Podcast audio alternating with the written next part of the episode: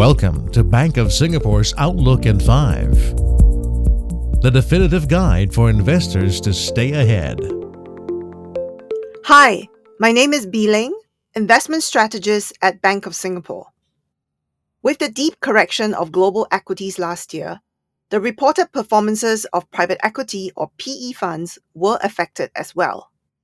This was due to downward revisions in the valuations of portfolio companies to reflect prevailing market values, and reduction in distributions to investors as realized investment gains fell significantly given the down market with much fewer sales transactions.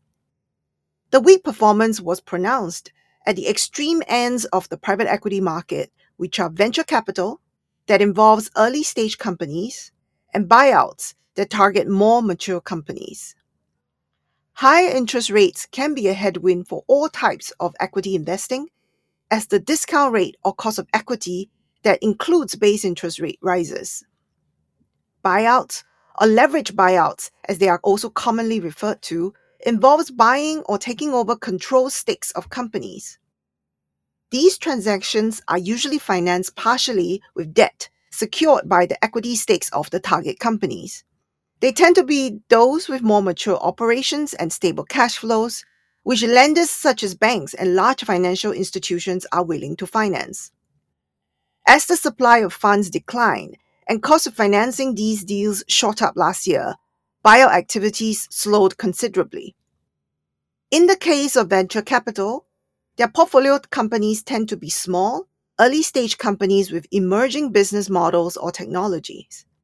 They carry greater risk and are long duration investments, which, despite the value proposition of significant long term growth, has not been immune to weaker sentiments and are sensitive to cost of funds. As we approach peak interest rates and slower growth, what is the state of the market and what can investors expect?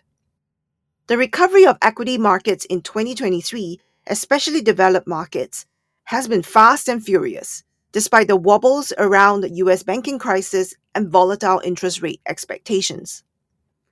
Private equity had underperformed public equities in the near term. Quarterly benchmarks indicate that PE funds generated 1 to 3% returns in the first quarter of 2023 compared to around 8% in developed market large cap equities and 3 to 5% for mid to small caps. Transaction volumes remain down. Valuations for PE backed companies are not backed at the levels where founders and GPs find it attractive to sell, while investors are much more selective and continue to demand lower valuations. The impasse between buyers and sellers could be coming to an end. We have started to see a number of IPOs coming up since the second half of the year including a number of very well known tech companies. For now, the exit and operating environment for PE managers remain difficult, evidenced by the fact that only the best portfolio companies are coming out to market and the overall volume of transactions remain low. So existing PE investors still need to be patient. Investors have also been cautious in allocating into PE amidst the current regime of higher interest rates. For recent investors of fund vintages around 2020 and 2021, returns may be impacted by the potentially longer investment period that portfolio needs to be held for. But we also see several reasons why private equity is attractive today as an important core holdings of long-term investment portfolios. Portfolio companies and PE fund managers have responded to the higher rates environment by cutting costs aggressively to reduce cash burn, putting their portfolio companies at a better footing today. Valuations of private equity companies are less stretched compared to many parts of the public market at the moment.